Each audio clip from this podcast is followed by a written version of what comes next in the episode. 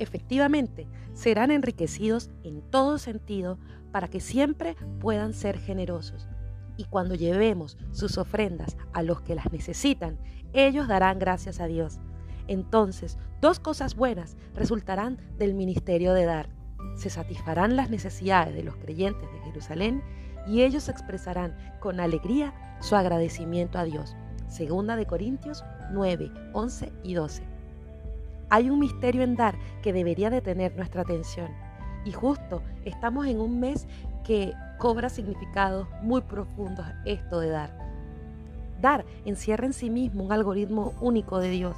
Si tú das, tendrás más para poder seguir dando. Estas matemáticas del reino que tanto amo, porque siempre dan resultados extravagantes.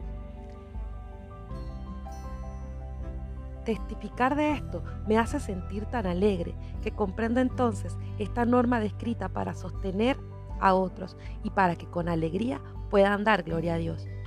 Se vienen fechas que algunos miramos con nostalgia, que son señaladas normalmente para la familia, y quiero animarte a recordar que hay muchas personas necesitando amor, una sonrisa y un saludo.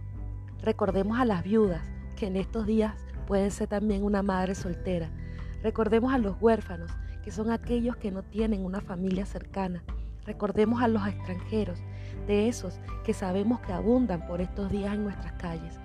No caigamos en la frenética impulsividad consumista con la que el mundo pretende hacernos olvidar que hace más de dos mil años el Creador de todas las cosas se despojó de su gloria para darnos esperanza.